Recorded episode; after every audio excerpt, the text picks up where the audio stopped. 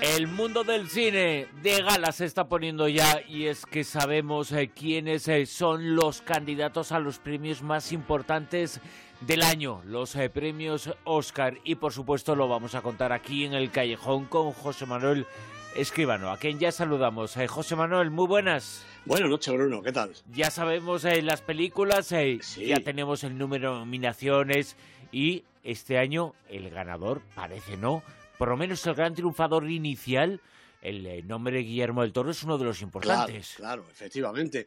Eh, bueno, 13 nominaciones tiene su película La forma del agua. Eh, yo no sé si el, el 4 de marzo Guillermo del Toro se llevará las 13 estatuillas, Guillermo del Toro y sus colaboradores, claro. Creo que no, creo que eso es, es, muy difícil, no sucede prácticamente nunca, pero de momento yo creo que ese es el gran titular. Hollywood mira nuevamente al cine mexicano. Bueno, al cine mexicano, al cine que hacen los mexicanos en, en América, quería decir, en Estados Unidos. ¿no?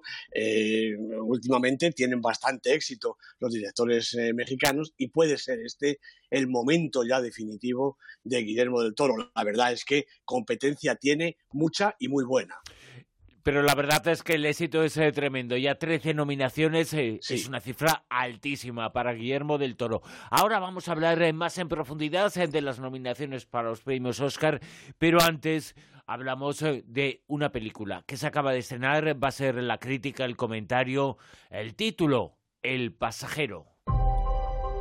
Es la primera vez que cojo en cercanías. ¿Y usted?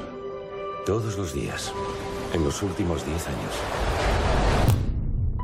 ¿Conocerá a todos los que van en este tren? A los viajeros habituales, sobre todo. ¿Qué tal un experimento? ¿Un experimento? Solo es una pregunta hipotética. ¿Cuál? ¿Qué clase de persona es usted? ¿Y si le pidiera que hiciera algo sencillo? ¿Lo haría? Querría saber de qué se trata. Alguien de este tren no es un habitual. Usted no sabe qué aspecto tiene. Lo único que tiene que hacer es encontrarlo.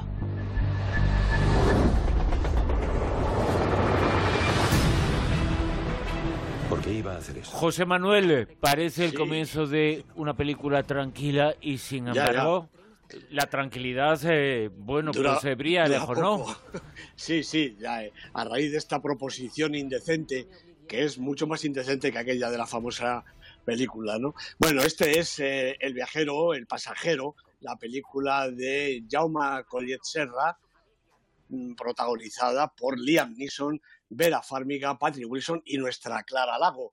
La han producido Alex Heinemann y Andrew Rona y el guion es de Byron Willinger y Philip de Blasi junto con Ryan Engel. Es la octava película de Jaume Collet Serra, este director barcelonés que trabaja en Estados Unidos, como esos mexicanos que decía antes. Eh, Serra es el autor de las muy interesantes La Casa de Cera, Infierno Azul y también hasta cuatro con la colaboración de su actor preferido, Liam Neeson, al que la verdad es que cada vez lo va metiendo en más problemas y en un espacio más reducido, casi hasta la claustrofobia, como en esta película, en la que Neeson es Michael McCauley, eh, un buen hombre de 60 años, un agente de seguros eh, al borde de la jubilación, instalado el hombre en sus problemas y sus rutinas cotidianas, entre las que está, pues como acabamos de oír, ir y venir en el tren de cercanías que lo lleva de casa al trabajo y viceversa.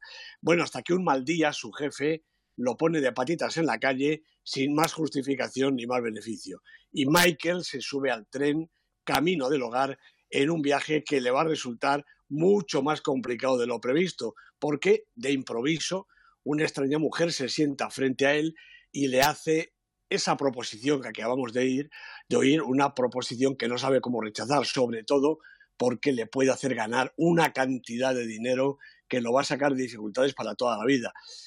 Y a continuación empiezan a sucederse una cantidad de acontecimientos cada vez más raros, cada vez más peligrosos, hasta hacerle pensar que ese trayecto en el tren va a ser lo último que haga en su vida.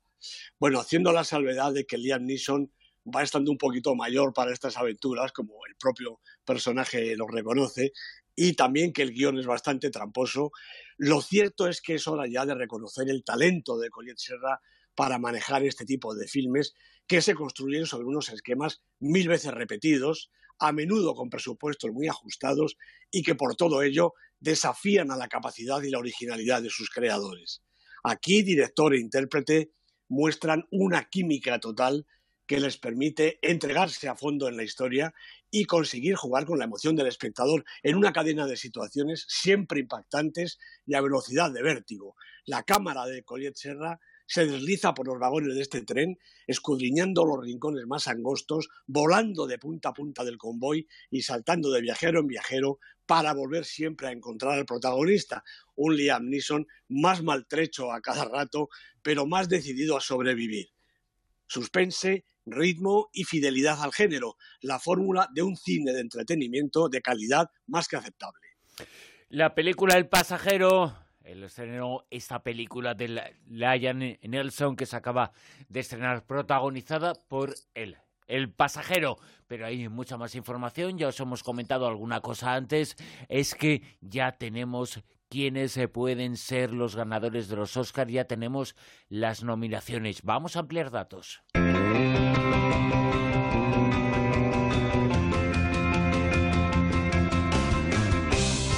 Guillermo de Toro es uno de los eh, grandes eh, triunfadores en la, en la antesala, en las nominaciones, eh, pero hay muchas más cosas que comentar.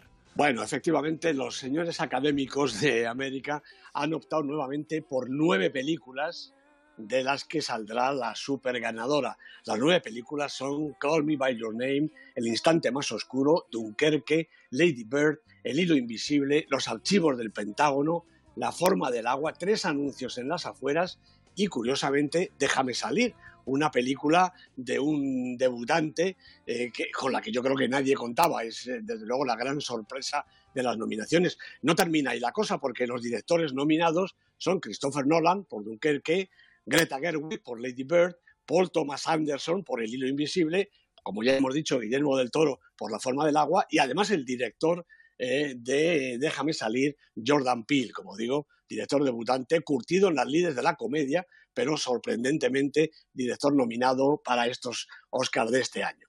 En cuanto a los eh, intérpretes, pues están los protagonistas de Call Me By Your Name, Timothée Chalamet, del Hilo Invisible, un inmenso Daniel Day-Lewis, Daniel Kaluuya por Déjame salir, el protagonista de la película también, Gary Oldman, hasta ahora el favorito por el instante más oscuro, y Denzel Washington por Roman J. Israel. Esos son ellos. Y ellas, Sally Hawkins por La forma del agua, Frances McDormand, ya premiada en los Globos de Oro por tres anuncios en las afueras, Margot Robbie por Yo Tonya, Cersei Ronan por Lady Bird y Meryl Streep, también estupenda, en los archivos del Pentágono. Todo como se ve verdaderos nombres de auténtica categoría, como, como los intérpretes de reparto, Willem Dafoe, Woody Harrelson, Sam Rockwell, Leslie Manville, Laurie Metcalf, Octavia Spencer. La verdad es que aquí hay un plantel de actores y de actrices realmente extraordinario.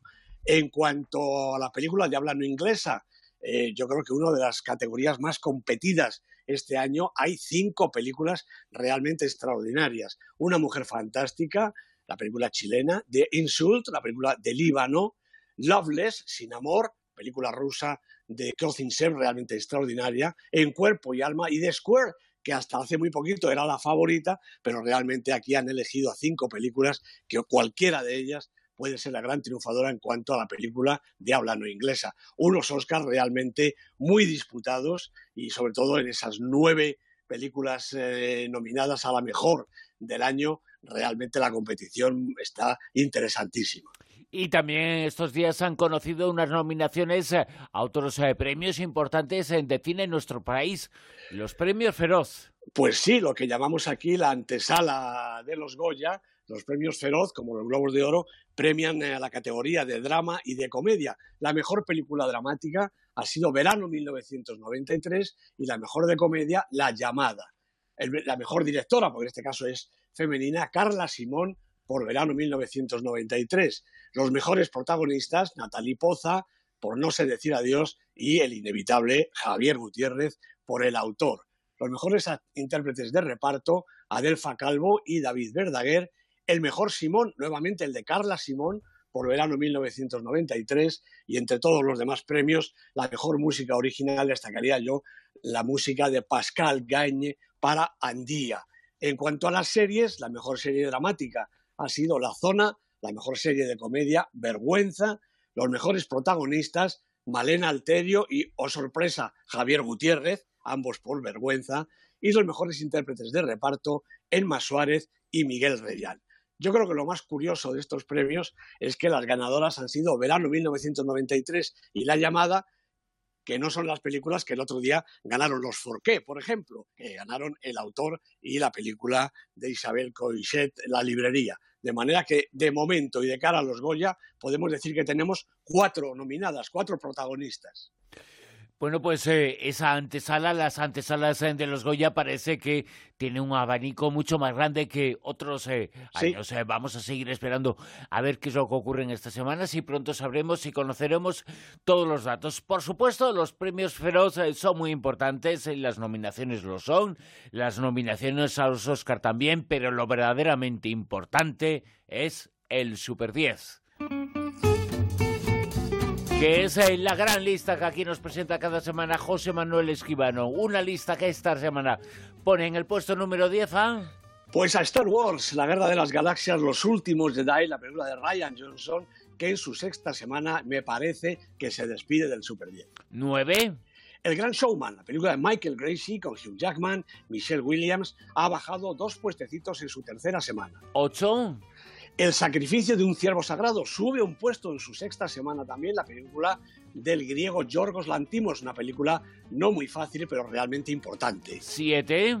Película española, película que está haciendo un taquillón. Ocho semanas lleva Perfectos Desconocidos de Alex de la Iglesia. Ha bajado un puestecito, pero se mantiene todavía muy bien. Seis. Bueno, también ha bajado Wonder Wheel, la película de Woody Allen, con una inmensa Kate Winslet, con Justin Timberlake cinco semanas en la lista. Cinco. The Square repite posición la película de Ruben Oslow, como decía hace un momento, una de las favoritas para el Oscar a la peli de lengua no inglesa. Cuatro. El autor, la otra película española de la lista de Manuel Martín Cuenca, diez semanas ha llegado al Super 10. Es el único Super 10 que tenemos en la lista, lo que dice que es la película más veterana en estos momentos. Tres. Coco, la película de Liam Critch y Adrián Molina, estupenda película de animación, ocho semanas en la lista, ha bajado un puesto. En el puesto número dos. También ha bajado un puesto porque ha perdido el liderato tres anuncios en las afueras. La película de Martin McDonagh con Frances McDormand, Sam Rockwell en su segunda semana en el Super 10. Por lo tanto, tenemos el nuevo número uno que es José Manuel. Pues es nada menos que Los Archivos del Pentágono, la película de Steven Spielberg yo creo que en alguna categoría favorita para los Oscars. Algunos se va a traer seguro. Primera semana en la lista, directamente al número, uno, al número uno y por lo tanto película de la semana. Los archivos del Pentágono, hay que ir a verla. No es una excepción esto de ver en cualquier lista arriba una película de Spielberg. ¿eh? Lleva pasando unos cuantos decenios. Efectivamente, una película de Spielberg siempre es noticia, casi todas son buenas y algunas son obras maestras. José Manuel Esquivano, hasta la semana que viene. Nos hablamos, Bruno. Un abrazo.